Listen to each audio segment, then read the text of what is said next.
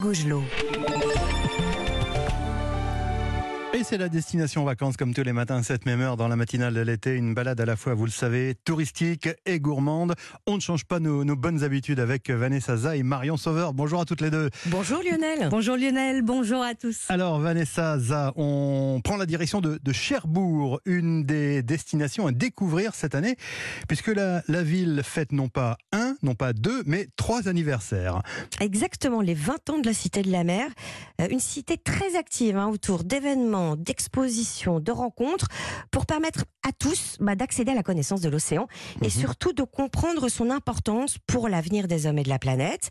Euh, autre célébration, le 110e anniversaire de la disparition du Titanic. Titanic Ouais. qui avait fait escale à Cherbourg. Ah oui. Et puis le 55e anniversaire du lancement du premier sous-marin nucléaire français, le Mhm. redoutable. Et figurez-vous que Guy Barbier d'Europe 1 était présent Oula. à l'époque. Écoutez. Vous avez entendu le bruit.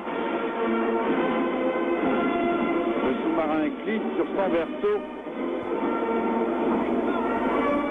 Il a touché l'eau. Une énorme vague. Le sous-marin actuellement est dans le bassin. On le freine. Ah, Guy Barbier d'Europe 1. Incroyable cette archive. Euh, il est où maintenant le, le redoutable? Il est au sein de la Cité de la Mer, euh, imposant quand même 9000 tonnes.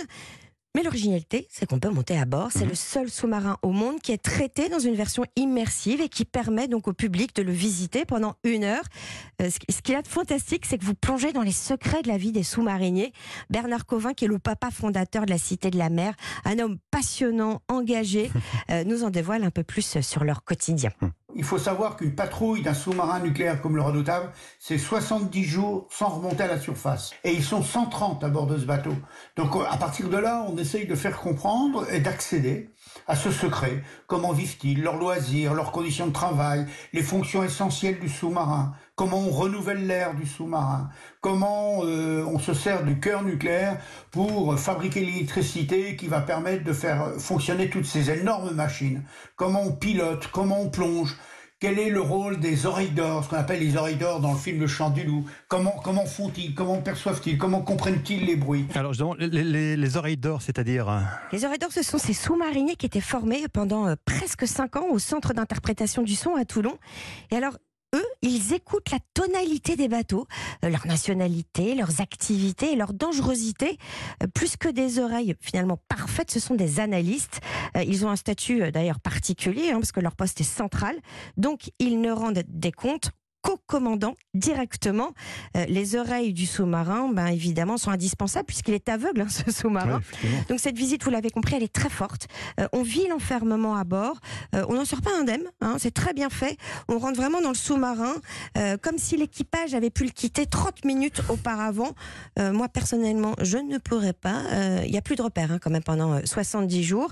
Euh, on comprend mieux à quel Ouais. point ben, cette visite est une, une aventure humaine. Effectivement, effectivement. Vous avez une adresse, Vanessa, pour euh, poser nos valises à la surface cette fois Alors plusieurs, un hôtel avec vue sur le port, la Régence, dans une ambiance british, Euh, l'hôtel Le Cercle, c'est un 3 étoiles de charme sur euh, la place de la mairie, et sinon côté chambre d'hôte, le manoir de la FIF, une belle demeure du XVIe siècle sur les hauteurs de Cherbourg. Ils ont aussi un gîte qui s'appelle le gîte des Fougères, très élégant, dans une ancienne boulangerie tout en pierre. Ouais, Ça doit être particulier, ça plutôt séduisant. Merci Vanessa, à tout à l'heure. Bah oui, à tout à l'heure. Marion, Marion Sauveur, comme chaque jour, euh, on découvre ou on redécouvre avec vous un produit du terroir. Et aujourd'hui, eh bien, c'est un célèbre fromage. Et quel fromage, une véritable gourmandise. Un fromage de vache à pâte souple et crémeuse et à la croûte grise. C'est le Saint-Nectaire. Il est fabriqué euh, sur l'une des plus petites zones de production de fromage en montagne, dans les départements du Cantal et du Puy-de-Dôme, et ce depuis le Moyen Âge. À l'époque, les paysans payaient euh, les seigneurs en fromage et on l'appelait le fromage de seigle Mhm. parce qu'il était tout simplement affiné sur de la paille de seigle. Certains sont encore affinés d'ailleurs euh, de cette manière et c'est un maréchal qui a donné son nom au Saint-Nectaire, c'était au XVIIe siècle. Alors il existe deux types de Saint-Nectaire, le fermier élaboré avec le lait cru d'un seul troupeau, il est affiné entre 4 à 8 semaines, il porte une plaque de caséine ovale et le Saint-Nectaire laitier fabriqué à partir de lait pasteurisé, affiné au moins trois semaines avec une plaque de caséine carrée. L'été, c'est la meilleure saison pour déguster le Saint-Nectaire. Les vaches sont allées au pré. Le fromage a des saveurs beaucoup plus fleuries. Il est aussi plus gras et plus crémeux. Alors, j'ai toujours la même question pour vous, ma chère Marion. Comment vous nous proposez de le cuisiner, ce Saint-Nectaire Alors, il y a une petite recette euh, extrêmement gourmande et régressive, c'est le croque Saint-Nectaire. Mmh. On commence par tartiner à un côté euh, de tous les pains de mie avec du beurre. De l'autre côté, on va tartiner euh, de béchamel, une béchamel maison, hein, c'est facile à faire. Oui. On fait fondre du beurre, on y ajoute la farine et puis on y verse le lait froid petit à petit, toujours en fouettant.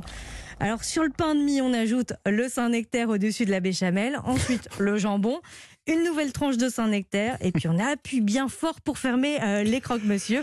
Pour la cuisson, soit vous les passez au four, sinon dans votre gaufrier tout simplement. Oui, j'ai ça, le gaufrier, j'ai. Euh, évidemment, vous avez demandé une petite astuce à un chef. Alors aujourd'hui, c'est un très grand fan du Saint-Nectaire, Émeric Barbary. Il est le chef du restaurant La Pachade, c'est à Orcival. Voici ses conseils pour cuisiner le Saint-Nectaire et qu'il garde toutes ses saveurs. Déjà, il faut pousser la porte d'un fromager ou d'un affineur qui va vous proposer un Saint-Nectaire de qualité. Deuxièmement, consommez-le froid, parce que c'est là où il est le meilleur. Puisque c'est là où vous allez retrouver toutes les saveurs euh, particulières du Saint-Nectaire. Vous pouvez tout à fait faire des petites bruschettas, on va dire à la française, à l'auvergnate, où là vous allez frotter un peu un pain de seigle, par exemple, avec un peu de tomate, de l'ail, et au dernier moment, vous pouvez ajouter euh, une tranche de Saint-Nectaire et accompagner avec un peu de jambon de pays. Pour plus de gourmandise, vous pouvez le faire fondre quelques minutes sur le grill du four. Et à la Pachade à Orcival, le chef Émeric Barbary propose une cuisine simple autour des produits régionaux. Cet été, il propose notamment un pied de cochon gratiné au Saint-Nectaire avec une escabèche de tomates. C'est vraiment très gourmand. Oui, ça oui. Mais aussi des croquetas avec du jambon de pays accompagné d'un pesto avec le Saint-Nectaire à l'intérieur, donc très fondant. C'est un délice. Est-ce que vous avez une deuxième adresse pour déguster ce, ce Saint-Nectaire, Marion? Oui, on reste en Auvergne, en direction cette fois Clermont-Ferrand pour les amateurs de burgers, Bougna Burger, avec au, au menu hein, notamment le Tibounia, avec un, un pain artisanal garni d'un steak haché ou d'une galette de pommes de terre, du jambon d'Auvergne et bien sûr du fameux Saint-Nectaire fermier avec une sauce au Saint-Nectaire fermier. Et si vous êtes dans la région ce week-end, allez ce dimanche à Condat, dans le Cantal, pour le 21e concours officiel du fromage AOP Saint-Nectaire. Des vaches laitières de différentes races défileront et vous pourrez même déguster des fromages. On sait tout maintenant sur le Saint-Nectaire. Merci Marion et bien évidemment vos recettes et toutes les références de Destination Vacances à retrouver sur europe1.fr. À tout à l'heure, 9h moins le quart.